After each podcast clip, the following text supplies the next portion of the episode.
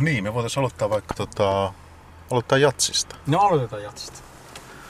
John Coltrane. John Coltrane on jatsguru ja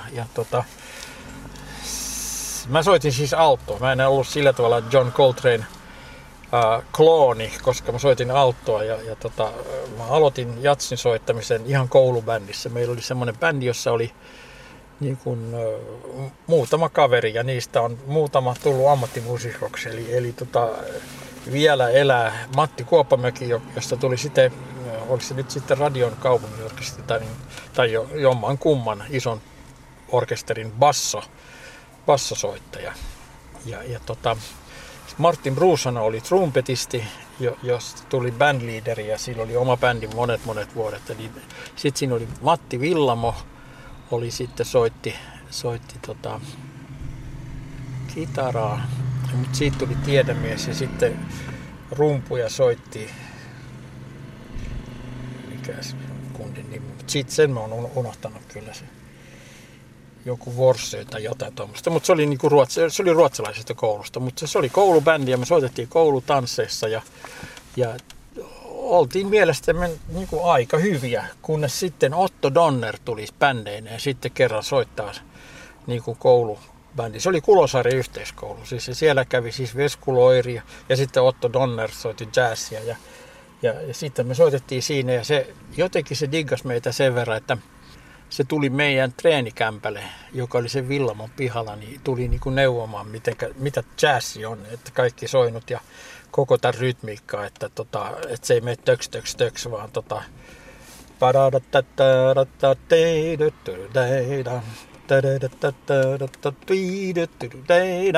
eli siis tämä niinku, mitenkä rytmitetään, eli miten soitetaan sillä tavalla, että se ei ole niinku pöt, vaan niinku, mitä on niinku jazzin soittoja. Siitä tavallaan tuli mun semmoinen guru, eli jazzi kulminoitu mulla sitten yhteen tilanteeseen. Eli mä menin John Coltranein konserttiin, silloin oliko se nyt 61-62. Joka tapauksessa John Coltrane tuli Helsinkiin ja soitti siellä.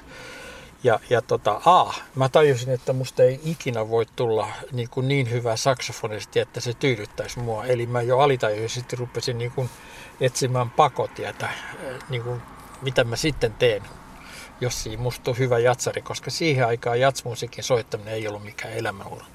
Sitten piti olla tanssimuusikko ja se oli tosi tylsää.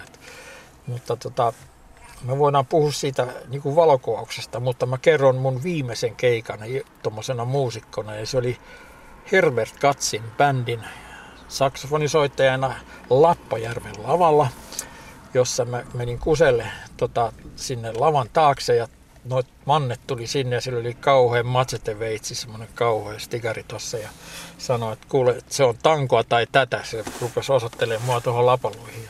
Mä totesin, että tää ei ehkä ole välttämättä mun tulevaisuuden urani, niin pyörii Suomen tanssilavoja.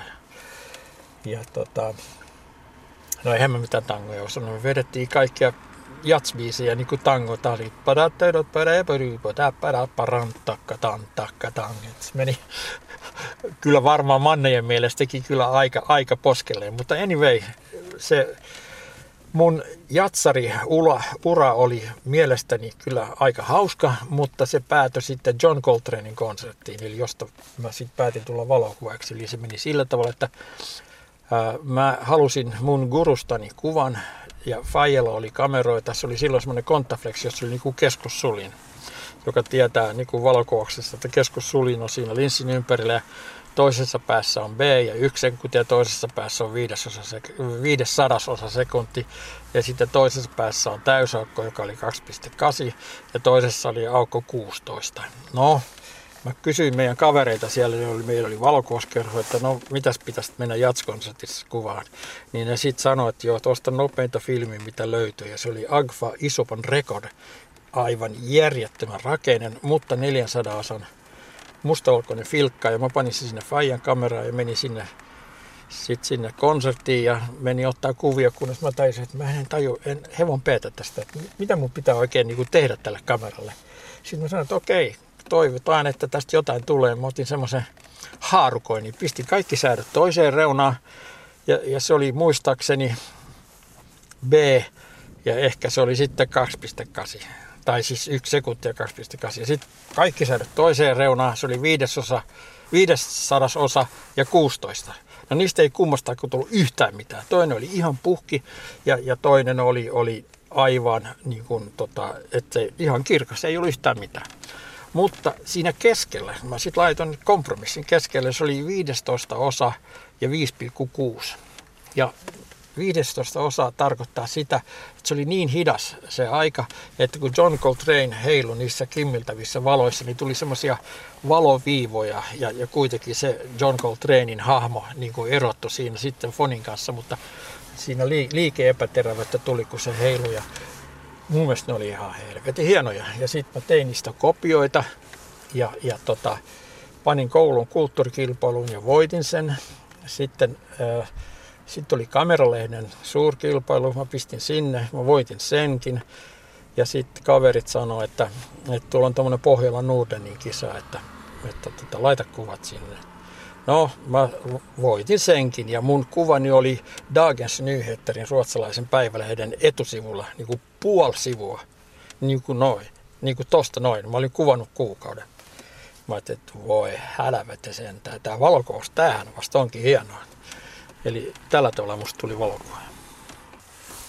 Sitten kuitenkin vielä myöhemmin 65 olit mukana tämmöisessä bändissä, joka levytti. Tämän nimi oli King Albert and his Strolling Bones. Joo, kyllä. Joo, se oli silloin ihan viimeisiä muusikkoaikoja. Eli se oli sen meidän koulubändin pop-osasto. Mun bändini, jazzbändini, oli Jukka Vatanen kvartet tai quintet, kumpi se nyt oli, niin voitti Linnanmäellä jazzbändien suomenmestaruuden. Ja sitten King Albert and his Strolling Bones oli, oliko se nyt se Herzenin Hassen popbändi, jossa mä soitin saksafonia. Ja me tehtiin tämmönen levy, mikä Sälli, mä en nyt enää mitään muista sen biisin nimi, mutta... No mulla on tämmönen nimi kuin The Octopus. The Octopus, joo, semmonen. Se oli Hassen biisi, tai me oltiin kaikki säveltäjiä, että mä oon edelleenkin teoston arkistossa niin kuin säveltäjänä. Eli se bändi voitti sen popbändin ja sitten PSO Piha niin sanoi, että joo, nyt levyttämään. Ja se oli sitten sen ajan rautalankaa ja siinä mä soitin tällä hetkellä arvioituna aivan järkyttävän huonon soolon, mutta okei, se on kuitenkin siellä. Ja huvittavaa on, että se oli jonkun pikkupaikakunnan top 10 listalla ykkösenä pari kuukautta. Ja semmoinenkin tieto mulla on tässä, että 60-luvun loppupuolella niin olit hetken tässä Permissä. Olin joo. Mä olin siellä lavalla tässä kuuluisessa konsertissa. Siinä oli bassoa, siis Matti Koponen sähläs mitä sähläs siellä, joka oli mun mielestä loppujen lopussa aika vietonta. Mutta mä soitin foniaa ja Sisko Hynninen soitti bassoa ja me oltiin kummatkin jo tavallaan niin kuin, vähän niin kuin pois tästä kuviosta. Eli me soitettiin kummatkin selkäyleisöön päin, ei haluttu näyttää naamaa. Se oli mun mielestä vähän gross, vähän niin kuin överiä touhua, mutta okei. Soitin Spermissä konsertissa. Oliko se nyt sitten Helsingin ylioppilastalolla? Spermin kanssa lopetit sitten kuitenkin aika nopeasti. Lopetin, joo. Se oli ihan niitä viimeisiä aikoja, kun mä yleensä soitin fonia. Mä olin jo niin kuin valokuvaaja silloin. Ja sitten mä olin niin kuin Laurekosin kuvioissa mukana hyvin paljon. Ja mä siis itse asiassa tein kaikki alkuaikojen Laurekos kannet ihan LRP1, eli siitä Zyden partaisesta naamasta. Se on mun tekemäksi jyrkkä kopio kovimmalle paperille, mitä kaupasta löytyy. Ja Tri-X:llä raakaa raetta ja Blues Sectionia ja sekin on mun kansi ihan kokonaan ideoima kaikki. Jopa se Blues Section, se on vedetty huopakynällä Otto Donnerin keittiössä, vaan käännetty se huopakynäteksti niin kuin mustalle pohjalle valkoinen teksti. Että se on muuten jossain kirjassa arvioitu yhdeksi parhaiksi suomalaisiksi poplevyn kansiksi, josta mä oon kauhean otettu. Toinen semmoinen, joka oli sitten ihan niin kuin viimeisiä kansia, oli se Pelle Miljoonan pelko ja viha. Ja siinäkin oli mun mielestä vähän semmoista jos nyt saa sanoa, avantgardistista otetta siinä koko kuvassa ja kannessa. Ja muun muassa Riipinen sanoi, että se oli hänen inspiraationsa levyn kansien teko, tämä Pellen pelko ja viha kansi. Tämä Blues Section, niin oliko se tämä portaikkokuva, mikä siinä on? Joo, on joo, just se. Ja sitten on takana, ja mitä nyt on Blues Sectionista muutakin, niin mä kuvasin todella paljon tätä Laurekosin kansia silloin alkuaikana. Et se oli viimeinen sitten, kun mä tajusin, että mä en saa ikinä rahaa. Ne aina vaan sanoi, että joo, että sä saat osakkeita sitten, että kuvaa nyt vaan niin, että ne on ihan okei, että sä saat sit osakkeita. Mutta onneksi en saanut ikinä osakkeita, koska osakeomistajat joutui maksamaan sitten, kun se meni konkkaan, se meni Emille. Onneksi en saanut. Niin, ja sit sulla on mukana toi kuva tuosta, Pekka Streng. Se on varmaan ainoita kuvia, mitä on olemassa Pekka Strengistä. Se oli siinä levykannassa ja sitten se oli Hesarissa, niin kuin koko aukemon kuvana. Se oli aika makea kyllä.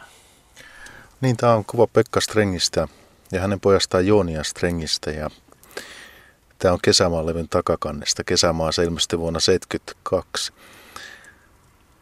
Minkälainen tämä kuvaustilanne oli? Tämä on otettu Helsingin asematunnelissa. Joo, se taisi olla niin. Se oli, muistaakseni se oli Atta Blum, joka pyysi mua menemään sinne. Ja menin sinne ja mulla oli kamera ja flash ja Pekka Streng. Siis mä en tuntenut poppia, mutta siinä oli yksi kundi ja sen mukana pieni kundi. Ja mä menin siihen ja kundi oli kuin haavalehti. Se suunnilleen tärisi niin kuin jännityksestä ja kauhusta, että pitää ottaa kuva. Ja mä otin yhden ruudun ja sitten mä otin toisen ruudun, box. Sen jälkeen Pekka Streng kääntyi ja häipyi sen pojan kanssa. Eli mulla on kaksi ruutua siitä ja toinen niistä on tämä kuolematon kuva. No, puhuitteko te tässä tilanteessa jotain? Ei, mä uskaltanut mitään. Se oli niin ujo kundi, että mä ajattelin, että kunhan saadaan nämä ruudut nyt äkkiä tehtyä. Sitten kuitenkin päädyit Finseveniin, niin mikä vuosi silloin oli kyseessä?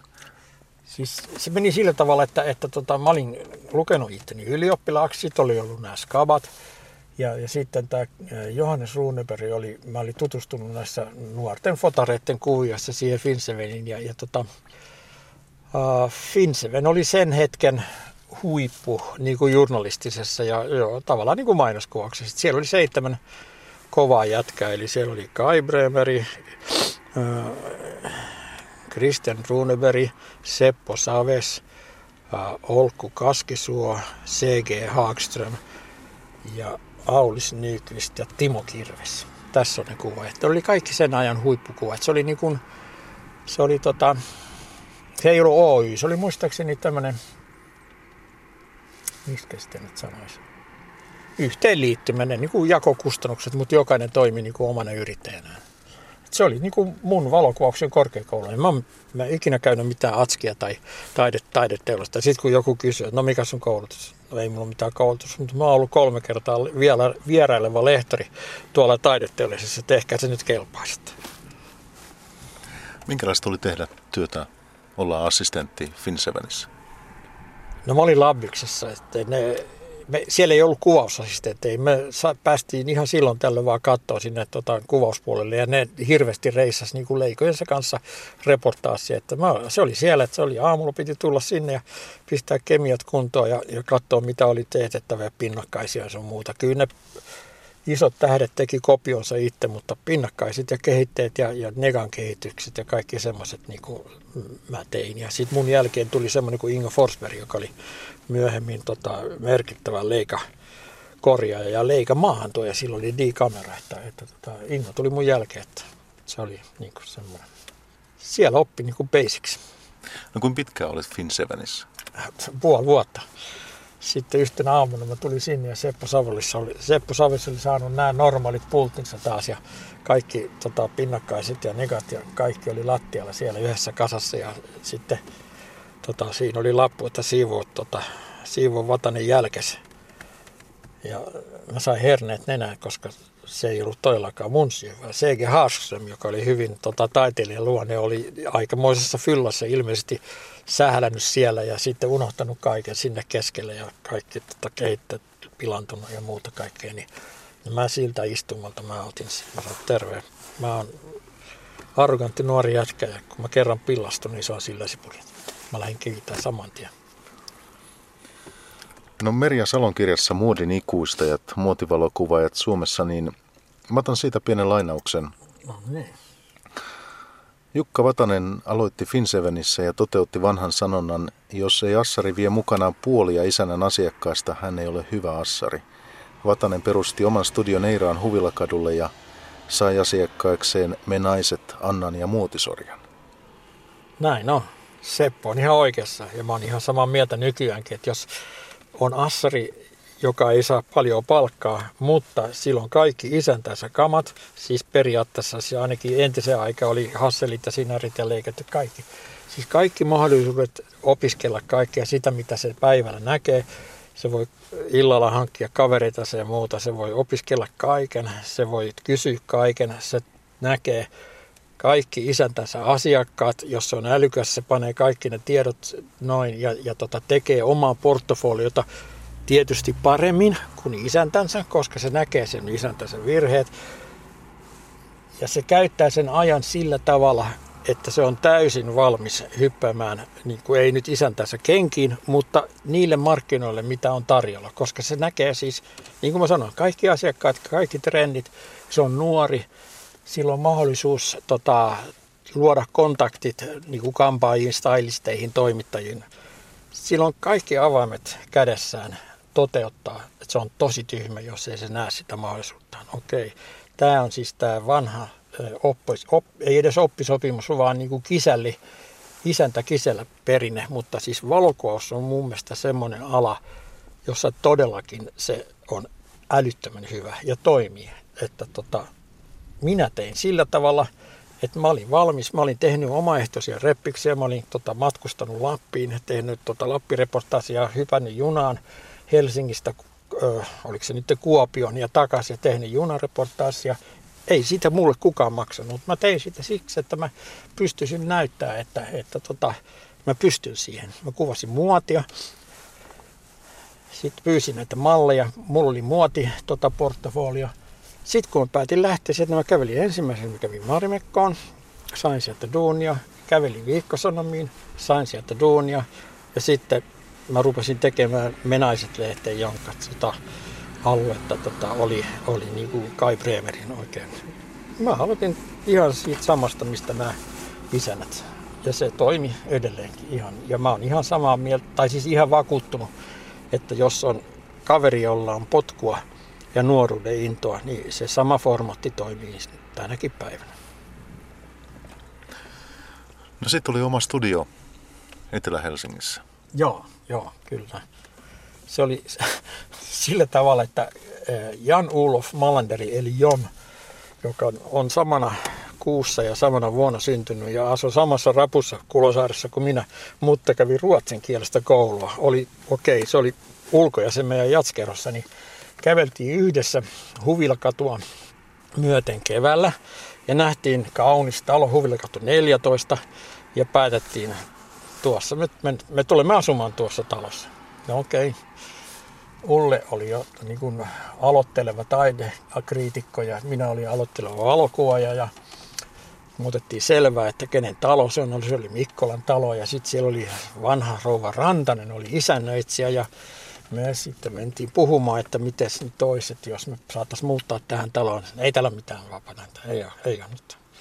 No, ei se mitään. Vähän ajan kuluttua me toimitettiin rouva Rantaselle suklaarasia ja sanottiin, että jos nyt kuitenkin mietittäisiin tätä juttua. Ja pitäisi nyt vähän aikaa siinä piiritettiin, niin rouva Rantanen heltissä.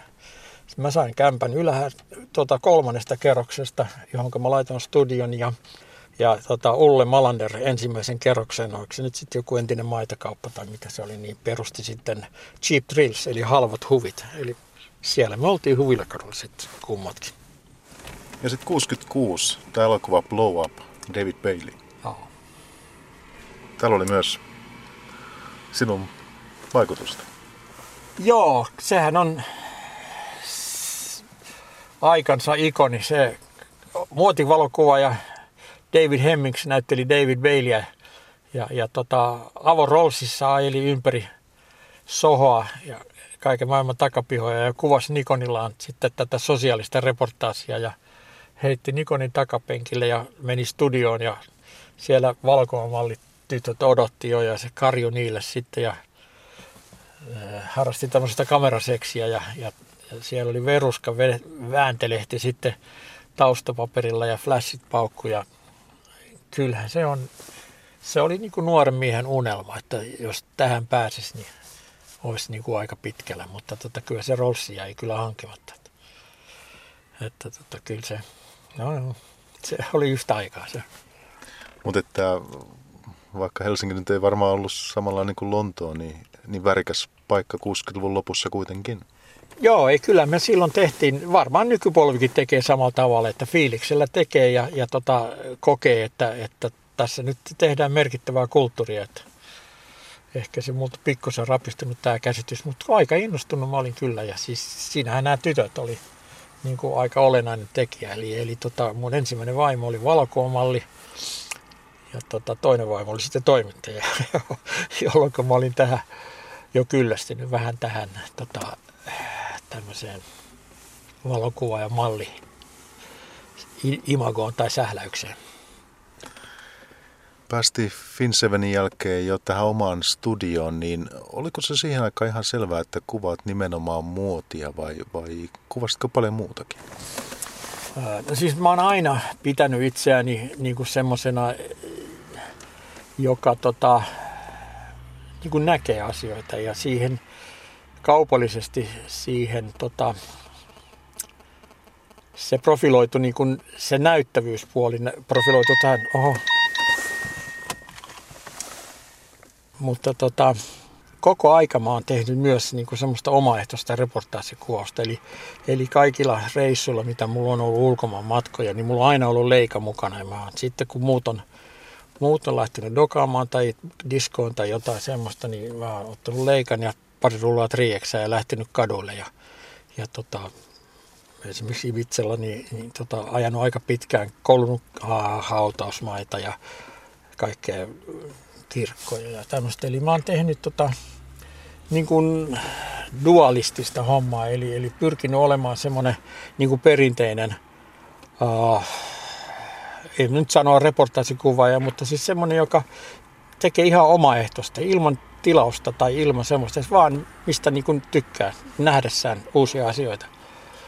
Mutta alkuaikoina varsinkin ennen sitä hopeapeliaikaa, niin kyllä mun niin kuin pääasiallinen toimeentulo niin tuli muodin kuvaamisesta. Tosin mä sitten Anu Seppälän kanssa Jaanalehdessä, ekaksi Me naiset -lehdessä sitten Jaanalehdessä, niin kierrettiin aika paljon Eurooppaa ja mä kuvasin sitten ihan niin kuin reportaasia hänelle.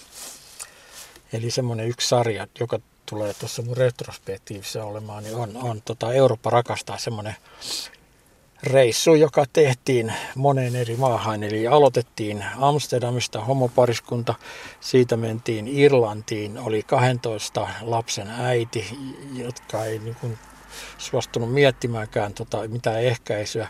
Ja sieltä mentiin Marseihin, kuvattiin satamahuora hotellihuoneessa ja sitten sieltä mentiin Palermoon. Ja siellä kuvattiin italialaiset häät. Tosin mä menin sitten ihan omaehtoisesti sinne katakombeihinkin ja kuvasin niitä katakombien muumioita, jotka tänä päivänäkin on aika tömäkkää kuvaa. Ja siitä sitten jatkettiin Novi Sadiin, jossa kuvattiin semmoista 80-vuotiaista pariskuntaa, jolla oli siis lapsia, lapsenlapsia, lapsenlapsenlapsia. Eli koko tämä kaarti oli niin kuin yhdessä kuvassa ja Anu teki sitten tarinaa niistä. Ja kyllä mä pidän sitä niin kuin aika kivana reportaasireissuna vielä tänäkin päivänä. No mennään sitten itse muotikuvaajan työhön. Minkälaisia ominaisuuksia hyvä muotikuvaaja tarvitsee? Millainen on hyvä muotikuvaaja?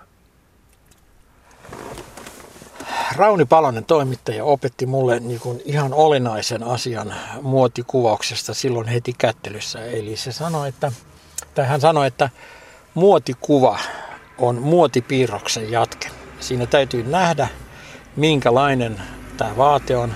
Sen funktio on myydä vaatetta, on se sitten mainosmuotikuva tai lehti, niin kuin reportaasimuotikuva. Eli sitä mä oon pitänyt aina niin kuin ohjenuorana, että siis vaikka taustat on vaikka kuinka fantastisia ja valaistukset ja muut on kaikki ihan niin kuin far out ja muuta, niin se vaate täytyy näkyä siinä. Muuten se on ihan pelleilyä. Ja se mä valittain toden, että aika paljon nykyjässeistä ei ole sisäistänyt tätä ollenkaan. Eli se on mun mielestä yksi asia. Toinen asia on se, että meillä oli Raunin kanssa kovat kiistat siitä aluksi, kun hänen mielestään mun kuvani näytti niin oudolta. Eli niissä oli jotain täysin kummallista. Ja sitten me keskusteltiin, niin kävi selville, että Rauni on lyhyt ja minä on pitkä. Eli mä näin asiat toisesta kulmasta, eli korkeammalta kuin hän. Eli mun mielestä luonnollinen oli se, mitä minä näin, mutta Rauni näki kaiken huomattavasti madalemmalta. Eli siitä lähtien mun piti koukistaa polveni, jotta ne kelpas ne kuvat Raunille. Eli näin yksinkertaisista asioista on kyse, mutta siinä täytyy olla sen verran herkkä, että tajuaa, että mitä nämä asiat on. Ja siis muotikuvaus, niin kuin se filosofia on, siis on osa taidetta, siis, tai voi sanoa taideteollisuutta ainakin sitten niin kuin Marimekko ja Vuokko, niin ne piti itseään niin kuin osana taideteollisuutta ja kyllä mä, niin kuin siltä kannalta sen asian ottaa, niin silloin ollaan niin kuin aika oikealla tiellä. Sitten jos nyt ajatellaan muotikuvaa, siis sitten semmoisena niin kuin sosiaalisena ilmiönä, niin mun mielestä se on niin kuin leikkiä. Se on loppujen lopuksi kuitenkin leikkiä. Se on leikkiä visuaalisuudella, leikkiä nuoruudella, leikkiä niin kuin kauneuskäsitteillä ja meikeillä ja kaikkea semmoista. Että jotkut tekee tauluja ja mä tein muotikuvia. Ei se sen ihmeempää. Muotikuvaajan työ, se on myös hyvin paljon ryhmätyötä. Sitä ei tehdä yksin. Ei todellakaan. Vaikkakin mulla on se hankalan kuvaajan maine, eli mä voin nyt tässä sanoa, että kun mä oon jatsari, niin mä en soita samaa sooloa uudestaan, enkä halunnut tehdä samoja kuvia uudestaan. Eli kyllä lopun perin niin kun valokuvan ja muotikuvan tekijä on se valokuvaaja. Vaikkakin silloin apuryhmänä sitten meikkareita ja kampaajia ja toimittajia ja bla bla bla. Ja se copyrightin omistaa valokuvaaja. Se on monesti semmoinen asia, jota nämä toimittajat ja muut niin kuin vähän karsastaa, mutta se vaan on näin. Ja sitten mä voisin sanoa vielä sen, että mun kohdallani on ollut se onnellinen sattuma, että mä oon toimittaja Leena Peltosen kanssa niin kuin tehnyt niitä alkuaikojen ja sitten loppuaikojenkin Hopeapeilissä niitä muotijuttuja ja Leena niin kun nyt myöhemmin, ihan nyt kun mä soitin sille vähän aikaa sitten, mä sanoin, että mä oon tätä kirjaa tekemässä, niin sanoi, että joo, että hän antoi mulle täydet oikeudet, että hän kasasi niitä vaatteita tarpeeksi ja pantiin rekille ja sieltä sitten katsottiin, että mikä oli taustat ja mikä oli fiilikset ja minkälainen malli ja muuta ja sitten heitettiin koltut päälle ja stylattiin ja sitten kyllä Vatanen hoisi sen, että se sanoi, että se luotti kuin Jumala, että aina se Vatanen jotain keksii. Mä olin kauhean tyytyväinen tämmöisestä kommentista. No entä katse? Katseen merkitys. Siis kuvaajahan ottaa kontaktin malliin ja se on semmoinen lyhytaikainen suhde, voi sanoa ehkä niin kuin jopa rakkaussuhde, eli kuvaaja ottaa sen tilanteen hallintaan. Se siihen liittyy tietysti katsekontaktia, siihen liittyy flirtaaminen ja se, että saa niin kuin mallin vapautumaan ja saa sen parhaat puolet esiin, mutta siis se ei ole vaan katse, se on valo, se on kenties liike, kenties simuloidaan jotain tuulta tai siinä on monia, se on semmoinen niin kuin mahdollisuuksien paletti, josta sitten valitaan aina siihen tilanteeseen sitten, että mitä niin kuin ajetaan takaa, että kyllä niin kuin yleensä ainakin mulla oli silloin, kun mä tein niin kuin omaehtoista duunia, niin oli aika selkeä käsite, että mitä mä olin niin kuin ajamassa takaa. Ja aika monesti se oli sitten sillä tavalla, että muilla oli naurussa pyrskähtelemästä, kun Vatanen menee peilin ääreen pullukana fotarina näyttää mallille, että mitä sun pitää seistä ja mitä sun pitää olla. No kyllähän ne mimit ehkä siitä tajus, mutta kyllä se on niin kuin joskus ihan kädestä pitäen. Että kyllä se katse on tietysti hyvä, mutta on siinä paljon muutakin. Puhutaan muotikuvasta, miksei laajemminkin kuvasta ja kuvaamisesta, niin pitääkö sitä mallia toista ihmistä, niin pitääkö siitä tykätä, kun häntä kuvaa? Jaa, se on vaikea kysymys. Siis on malleja, jotka on fantastisen näköisiä ja sitten on vielä fantastisen näköisiä, sit kun meikkarit sun muut on niitä käsitellyt, mutta kyllä mä nuorena kundina niin täytyy sanoa, että oli semmoinen fiilis, että tohonkin voi rakastua, mutta nyt vanhempana niin kun on niitä rakkauksia, 15 minuutin rakkauksia on niin lukemattomia, että kyllä sitä niin kuin suhtautuu sieltä ammattimaisesti, okei, toi on ton näköinen ja toi on, niin nyt me tehdään tämä, että sääli. Ehkä se on juuri siksi, sanotaan, että se on nuorten kundien hommaa kuvata muotia, että ne innostuu näistä tytöistä, mutta vanha jäärä tykkää, että hei, come on, nyt pannaan homma menemään ja nyt tehdään. Mutta okei, onneksi mulla on portofoliota, millä voi näyttää, että mä haluan tuommoista. Mutta niin, en tiedä, se on ikuisuuskysymys. Mutta miten on sitten kuvata, jos on semmoinen tunne, että ei tule sen toisen ihmisen kanssa toimeen, niin ammattimaisuus varmaan siinä sitten auttaa, että pääsee sen tilanteen kanssa eteenpäin. Kyllä mulla on aika monta kertaa käynyt sillä tavalla, että mä sanon, että sori vaan, että tämä homma nyt ei toimi, että joko sä uskot, mitä mä sanon, tai sitten mä kiitän tästä työpanoksesta, joka päättyy tähän. Ja se ei ole pelkästään malli, se on kampaja. Siis tämä voi jollekin tulla niin kuin kauheana juttuna, mutta mä oon sanonut jonkun kampajan virityksen jälkeen, että mitäs jos pantaisiin mimmit tuonne suihkuun ja aloitettaisiin kaikki uudestaan, että tämä ei toimi. Että joskus se menee siihen, valitettavasti. No tässä ollaan nyt puhuttu siitä, että millainen on hyvä muotikuvaaja, mutta sitten millainen on hyvä malli? Minkälainen sinusta on hyvä malli? Hyvä malli voi olla niin monella tavalla hyvä. Ensinnäkin sen täytyy olla pitkä. Siis sanokoon nämä anorektikkovastustajat mitä tahansa. Niin 1,75 metriä, 1,80 ainakin mun malleille on niin kuin ihan vaatimus, koska mä oon itse 186. Ja sitten malli voi olla hyvin niin kuin plain, hyvin yksinkertainen se sen niin kuin kasvorakenne, mutta siitä sitten meikkaamalla tehdään se. Mutta sen täytyy olla joustava, sen täytyy olla jossain määrin exhibitionisti, jossain määrin sillä täytyy olla jonkunnäköisiä näyttelijälahjoja, että se pystyy niin kuin kehotuksien ja kannustusten kautta niin kuin eläytymään johonkin asiaan. Ja tässä vaiheessa niin kuin ottaisin esimerkiksi Katja Halme tuli, niin kuin toi Laila Snellman sanoi, että hän on yksi uusi tyttö, joka haluaa tulla mukaan semmoiseen mallikisaan, että ottaisitko vähän testejä siitä. Niin se tuli mun studioon ja mä ajattelin, herranjumala, että voi olla valokuomaallin näköinen mimmi.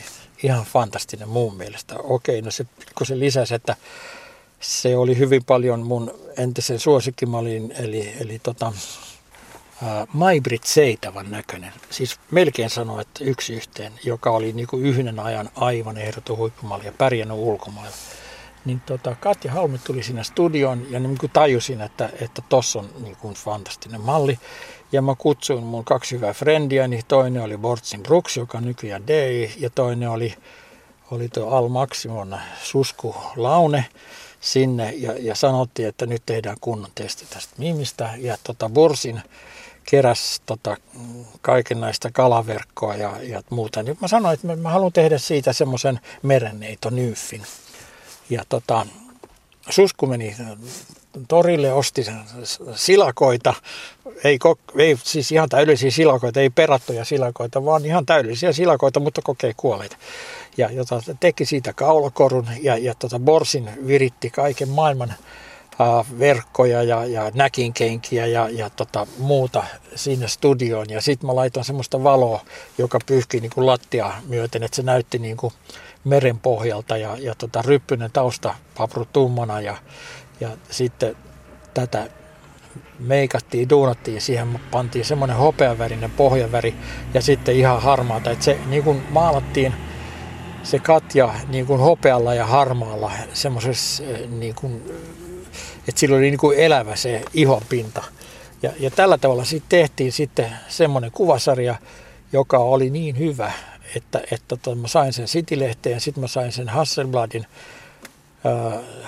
ammattilehden sivuille. Ja se oli kuulemma Katjan siinä malliportafoliossa monta vuotta siellä New Yorkissa niiden ulkomaisten jenki, jos on muiden kuvien rinnalla. Kun muut testit, mitä se oli Suomessa tehty, niin ensimmäisenä päivänä pantiin roskikseen. Että siitäkin mä olin niin kuin tosi tyytyväinen. Eli se on yksi mun elämäni huippukohtia tehdä testiä. Eli mä oon tehnyt testejä koko mun valokuvakarjani. Eli mallit on tullut sinne ja sit mä oon tehnyt niistä jotain. Ja sit mä oon toimittanut niitä etupäässä lailla Snellmanille paparatziin. Eli testien tekeminen, se testaa mallia, se testaa valokuvaajan luovuutta ja se testaa valokuvaajan kykyä uudistaa omaa tekniikkaansa. Se on testi. Se ei ole pelkästään mikään naamakoha, vaan siinä testataan asioita. Tämä oli studiossa, mutta sitten kun ollaan liikenteessä ja ollaan erilaisissa paikoissa, niin siinä se, että malli pystyy sitä tilannetta jotenkin, mitä mä sanoisin, työstämään, vaihtamaan asentoa ja itse ei välttämättä tarvitse katsoa, kun että taustat on kohdallaan ja tämän tyyppistä. Se on myös yksi mallin, voisiko sanoa, osaamisen muoto. On, joo. Se on osa sitä niin kuin mallin olemista, mutta mä sanoisin näin, että mulla ei studiossa, eli siis olla niin kutsuttu location, eli jossain taustassa tai siis jossain paikassa, jolloin niin kuin joku sanoma tai fiilinki, niin mä yleensä yritän miettiä siihen niin kuin käsikirjoituksen, niin kuin ne olisi leffastillejä. Et mulla on monta semmoista juttua, joka on niin kuin tavallaan semmoisen tapahtuma-idean ympärille tehty. Mulla on 3 semmoista sarjaa, joka ensimmäinen nimi oli Moskova-juna, toisella ei ollut mitään, mutta siinä oltiin Helsingin asemalla niin kuin muka hyppäämässä junaan, eli siellä muka venäläinen nainen on lähtenyt sieltä kalleuksiensa kanssa niin kuin Venäjältä pakoon ja juoksee junaa kiinni. Ja 3. kerralla tehtiin tämä sama tarina sillä tavalla, että ihan oikeasti mentiin Viipuriin ja sieltä mentiin Pietariin ja kuvattiin niin kuin asemilla ja kuvattiin niin kuin siellä perillä. Et siinä oli niin kuin ihan semmoinen, että ihan oikeasti päästiin niin kuin Venäjälle siinä muotijutussa, että se rakennettiin ne vaatteet ja se tilanne ja ne taustat sit sillä tavalla, että ne oli sitten sopi siihen, oltiin ermitaasin edessä ja kaiken näköistä tämmöistä, että mulle se niin kuin, muotijuttu, no se on joko studiossa ja siinä on sitten joku visuaalinen idea tai sitten mä yritän saada siihen jonkun pointin sitten, että esimerkiksi sitten kun me oltiin siellä Ibizalla, niin tehtiin uimastoori tehtiin sillä tavalla, että oltiin uimaltassa, siinä kannettiin kaiken näköistä puutarhatuolia ja siellä lensi ilmassa vihannekset ja tomaatit ja appelsiinit ja kaikkea tämmöistä ja tytöt oli siellä niin kuin tavallaan leikki hedelmäsotaa, ja, koska ne oli värikkäitä ne uima. Tai sitten oli vastaavasti, oli Vuokon vaatteita, ja sitten ne käveli semmoisena niin kuin maalaisnaisena. Niillä oli olkihatut päässä ja joku keppi kädessä, ja ne oli niin kuin tämmöisiä maalaismammoja, joilla oli sitten nämä Vuokon vermeet päällä. Että aina joku tämmöinen idea, että kyllä mun mielestä siis, että kaverit menee ja pistää koltun päälle ja kuvaa sen box, niin on se vähän köyhää. Kyllä siihen voi ihan oikeasti kehittää jotain ideaakin. Otetaan vielä toinenkin lainaus tästä Merja Salon kirjasta Muodin ikuistajat. Vuokon kuvissa oltiin johdonmukaisesti paljaan jaloin. Merenranta, niityt ja kalliot olivat vuokovaatteiden tyypillisiä kuvauspaikkoja. Vaalea pitkäheuksinen malli oli Antti Nurmesniemen veljen tytär Päivi Nurmesniemi. Hän oli yksi 70-luvun tunnetuimmista malleista ja poseerasi paljain jaloin luonnossa vielä 80-luvullakin, jolloin Jukka Vatanen kuvasi Vuokon vaatteita. Joo, Vuokko tuli siis hopeapelin jälkeen, kun mä rupesin kelaamaan, että mitä nytten. Ja sitten mä ajattelin, että siinä vaiheessa muotibisnis oli niin kuin näitä bulkkitekijöitä, mutta sitten oli tämä design-puoli, Marimekko ja Vuokko. Ja Vuokko oli, tai oikeastaan mä menin Vuokkoon ihan sillä tavalla, mä menin näyttämään ne hopeapelikuvat, mitä me oltiin tehty siellä Ibizalla. Ja Vuokko innostui niistä, mutta sillä oli niin kuin määrätty niin kuin ehto siinä. Eli hänen kuvissaan ei saanut olla liian niin kuin päivän muoti, ei saanut olla erikoista meikkiä eikä varsinkaan korkokenkiä. Et se piti olla niin kuin kauhean luonnollista, koska Vuokko sanoi, että hän tekee muotia gallerioihin, hän tekee muotia niin kuin historiaa varten. Eli Vuokko lähti siitä, että sen muoti on niin kuin ikuista, joka ihme kyllä on pitänyt paikkansa. Se on edelleenkin ajankohtaista ja edelleenkin samanlaista. Ja tämä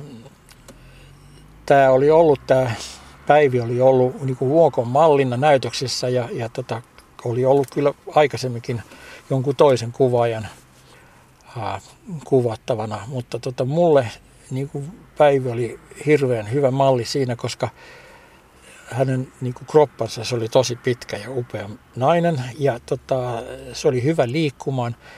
Päivi oli harrastanut balettia ihan pikkulapsesta saakka, mutta hänen vanhempansa oli sitä mieltä, että balettiura ei ole hänelle hyvä, vaan hän oli tavallaan niin kuin joutunut niin kuin tyytymään siihen, että mallihomma on sit niin kuin lähimpänä sitä. Ja tavallaan siinä oli semmoista ballerinan viehkeyttä ja keveyttä ja kauneutta Päivin, en sanota poserauksessa, mutta siinä habituksessa, kun miten hän oli kuvassa. Ja meillä oli semmoinen hyvin rauhallinen, hyvin luonnonläheinen staili. Kuvattiin lähinnä kalliolla, valjajaloin, jossain viljapellossa, jossa kypsä vilja heilu taustalla ja metsässä käpyjä ja varpujen keskellä. Eli jos katsoo tämän päivän, just katseli Kaapo Kamua kuvannut Marimekkoa ja kyllä mä sanoin, että kyllä mä sen homman tein jo 20 vuotta sitten tai mitä onko siitä enemmänkin. Mutta ihan se on suomalaista. Se on niin kuin nimenomaan meidän juttu ja se Vuokko, se istui kuin tauti. Ollaan 90-luvun alkupuolella. Olin yksin 304 metrin studiossa Unionin kadulla. Siellä oli oma värilappis ja vuokra 15 000 markkaa kuussa ja aivan hiljaista. Missä mä oon näin sanonut? Tämä on tästä Merja Salon kirjasta. Okei, se pitää paikkansa, joo. Siis mä olin investoinut siis kerta kaikkiaan Unionin studioon.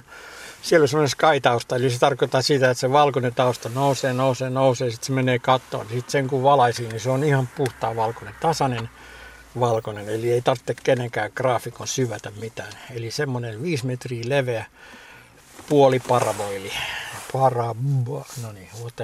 niin tämmöinen kaareva, joka ulottuu pitkälle kattoon. Niin sinne kun panee tuikut 45 asteen kulmaan, niin sitten tulee täysin tasainen, täysin neutraali valkoinen. Siihen kun panee mallin eteen, niin box, se on tää valkoinen tausta. Tai sitten, jos siihen laittaa flashin, jos on värikalvo, sit saa punaisen, vihreän, whatever, niin kuin värjättyä sen valkoisen taustan. Eli se oli semmoinen niin kuin studion unelma setappi. Sitten oli tarpeeksi flashia, että voi tehdä spotilla tai softboxilla tai mitä tahansa. Eli mä voin toteuttaa itse kaiken, mitä mä ikinä halusin niin kuin valaistuksessa. Eli malli sinne vaan, meikkarit ja kaikki noin, niin hommat onnistui loistavasti. Ja niitä tehtiin aika paljon. Mutta sitten tuli digikuvaus ja mitään tämmöistä ei tarvinnut. Tuli kuvaaja digikameralla seinää vasten box, sitten photoshoppari AD, kuka tahansa, niin kuin väsäs niin kuin loput. siitä ne ei tarttunut enää. Niin sitten kaikki tämä oli niinku hukkainvestointi. Niillä ei ole enää mitään arvoa. Niin sitten mä vaan totesin, että koska mä en halunnut siirtyä digiin. Mun mielestä se oli ihan skeidaa, ihan suoraan sanottuna. Ei se enää skeidaa kyllä, mutta silloin se oli. Mä olin siellä studiossa ja vuokrasin sitä silloin tällöin nuorille kuvaajille, jotka ei tajunnut yhtään mitään valaisusta. Niillä oli yksi kamera ja joku käsiflässi ja sinne tuli sinne, kun ne tiesi, että sieltä saa vuokrattua kaiken. No mä kattelin, kun ne räpelsi siinä ja laitoin niille kaikki valot ja se systeemit ja vielä otin niille polaroidin ja sanoin, että onko tämä okei. Joo, se oli loista juttu. Sitten laskutti siitä kuvauksesta, mä sain sen studiovuokran, mä olin todellisuudessa tehnyt ne kuvat. Mä rupesin ottaa pannuun ja mä totesin, että nyt saa riittää. Että mä voin kertoa mun viimeisen kuvauksen, mitä se meni.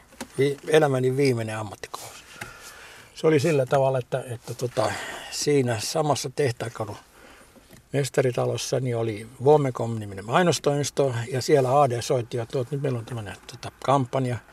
Että Mäkitorppo on saanut Matti Nykäsen malliksi tämmöiseen kampanjaan, jossa teksti on, että vaimoa voi vaihtaa, mutta kännykkäliittymää ei.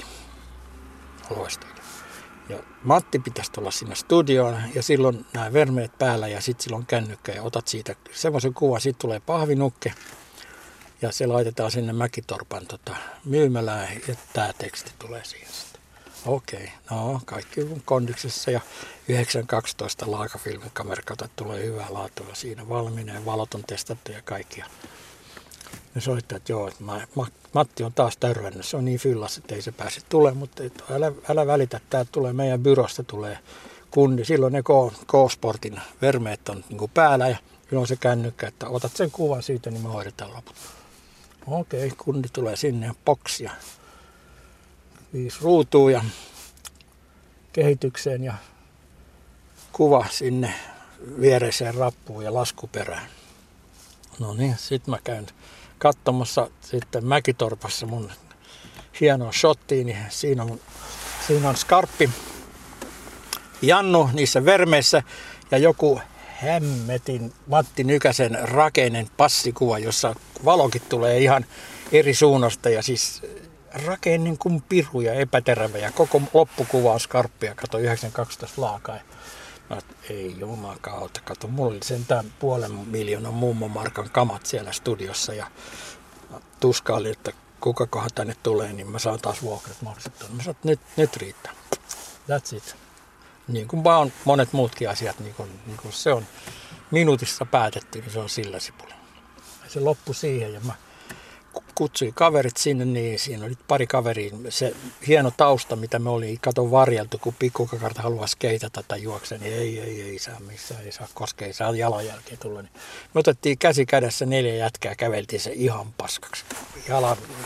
Potkaistiin jalat läpi siitä taustasta ja koko homma purettiin siihen ja osa kamasta meni konttiin ja osa kamaa mä möin, niin kuin isot studiokamerat möin. Ja sitten loput mä panin varastoon ja that's it. Siinä oli mun valokousoran loppu.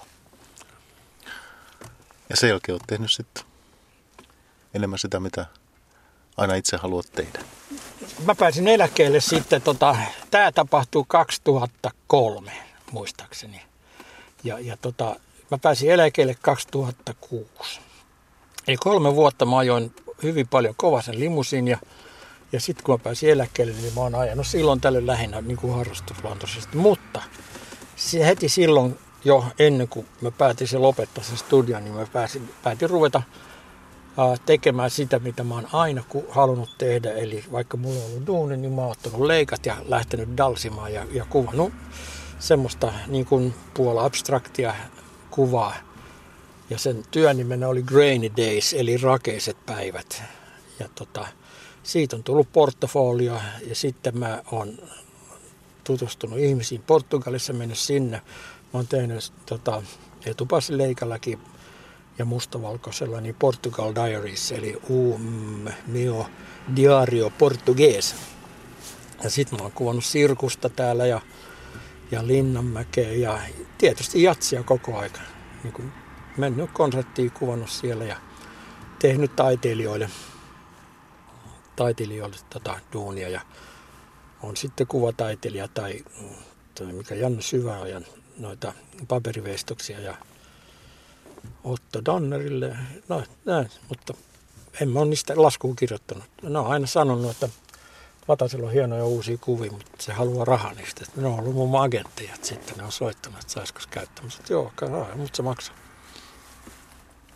No kun tänä päivänä katsot mainoksia, niitä kai kadulla tulee vastaan ja lehdissä ja mitä kaikkea, niin millä silmin niitä katsot? Miltä niin kuin tämän päivän, tämän ajan mainoskuvaus, muotikuvaus, niin mitä sitä ajattelet? Siis oli vaihe, jolloin mä todella tykkäsin, että se on ihan hirveätä, mutta nyt mun täytyy ihan reellisesti sanoa, että mä ihailen muutamia nuoria kundeja, jotka on ihan oikeasti selvillä kyseisen homman perinteestä. Ne tekee tosi hienoa jälkeä. Varsinkin mä haluan mainita semmoisen kuin Revs-lehden, joka on se on mustavalkoista, se on iso kokosta.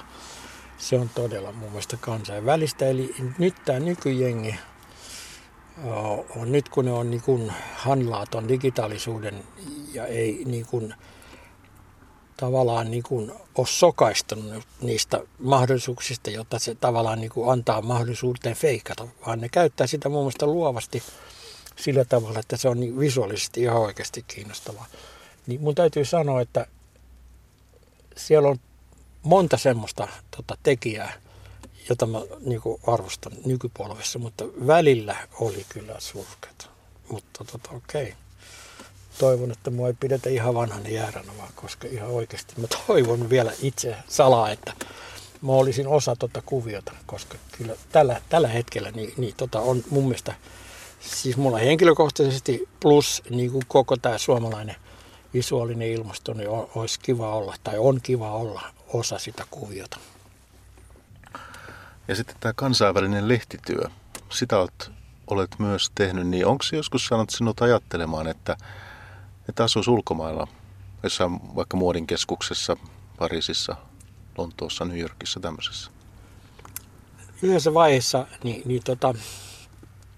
osaksi siitä syystä, että lehdet lähetti mut, niin mä pääsin pyörimään osaksi siitä, johtuen muotiviikosta ja osaksi siitä, että mä olin niinku paikalla. Mä oon tehnyt muutaman kerran duunia Pariisissa, L'Officiel-lehti ja sitten on Harper's Bazaariin saanut pari kuvaa niin kuin julkaistua.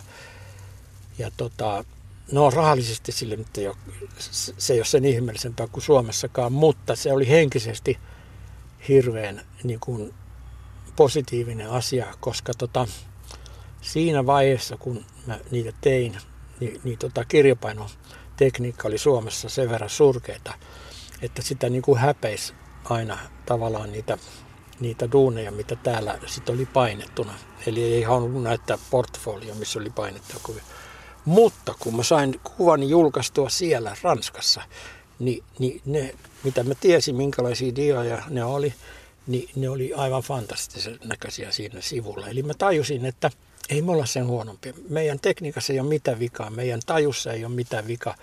Ainoastaan lehdet on niin vessapaperille painettua kuin ollaan voi. Eli se niin kuin tavallaan vapautti siitä semmoisesta ajatuksesta, että ei me voida täällä mitään. Kyllä totta kai me voidaan, se on vaan tehdä.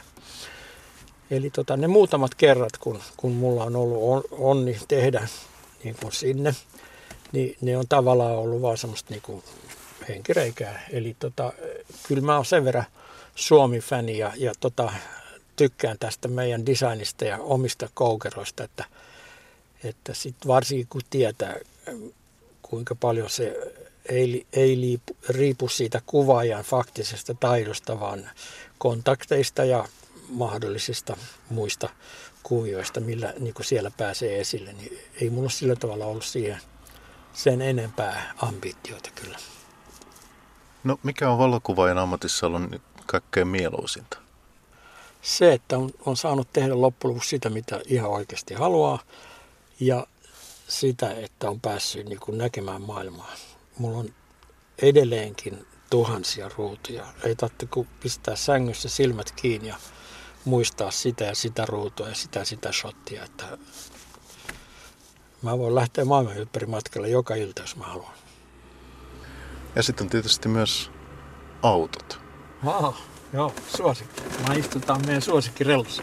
Niin, tästä me on puhuttu kovin vähän, mutta autot ja kilpa-autoilu, se on ollut koko ajan myös tärkeä osa elämää. Mun nimi on Vatanen, se selittää jo puolet asiasta. Eli Ari Vatanen on mun kaukainen sukulainen ja mun faijani on autokoritehtailija, joka silloin 50-luvulla omisti 7 omaa henkilöautoa. Eli Vataset on autohulluja, sille ei voi mitään. Ja ne naiset, jotka se on tajunnut, niin niiden kanssa mä oon tullut toimeen. Ne, jotka ei ole tajunnut, niin ne ei ole tajunnut sitä. Eli silloin kun kollegani ostivat kiinteistöjä, kämppiä, whatever, niin minä ostin autoja ja ajoin välillä radalla ja välillä ympäri Eurooppaa. Ja 2 autoa on ajanut tuusan nuuskaksi, mutta tässä me vielä elvistelen ja pelleilen ja hymyilen, että se on mun intohimo, ei voi mitään. Ja te olette kuvauskeikalla menossa Hämeenlinnaan teidän Sopasen kanssa, mutta mitä sitten tapahtui? Joo, mulla oli semmoinen Rello Vitonen Alppine Turbo, siis semmoinen 700 kilon painoinen pikkuinen raaseri, jossa oli madelotto, jossa oli turvakaaret sisällä, kaikki sisustus revitty pois ja 120-heppainen ratamoottori nokalla, 4 Weberiä hörisi siinä mukavasti pitäen meteliä ja sitten oli tullut just vähän lunta. Siinä autossa ei voinut pitää nastoja, koska ne nastat olisi lentänyt heti veksi, niin siinä oli kitkarenkaat ja se lipsui mun käsistä sitten Hämeenlinnan moottoritiellä ja minä rallimiehenä tempasin käsijarrusta ja otettiin 360 asteen rundia ja jatkettiin matkaa, mutta Teija sai aivan täydellisen niin kuin pakokauhukohtauksen ja halusi just sillä sekunnilla ulos siitä autosta. Mä sanoin, että ota nyt iisisti, että me ollaan kumpikin tässä ihan okei. No mä herrasmiehenä sitten jäin odottamaan, että pikavuoro tuli ja sitten hän pääsi sitten Hämeenlinnaan ja minä tulin tietysti Hämeenlinnaan kanssa vähän ennen häntäkin jopa sitten. Ja hän meni junalla takaisin, mutta sieltä levisi semmoinen sanoma, että Vatanen on aivan täyshullu kuski, että sen, älkää ikinä menkö sen kyytiin. Niin se lopetti mun näiden siviilikilpa-autojen uran kyllä siihen paikkaan, että sen jälkeen mä oon ajanut vähän isommalla limusiinilla. No, tää vähän niin kuin uhkas sinun valokuvaajankin ammattia. Niin, mä ajattelin, että jos mä tällä autolla ajan ja sana leviää, niin ei kukaan tule mun kyytiin. Duunit loppuu siihen.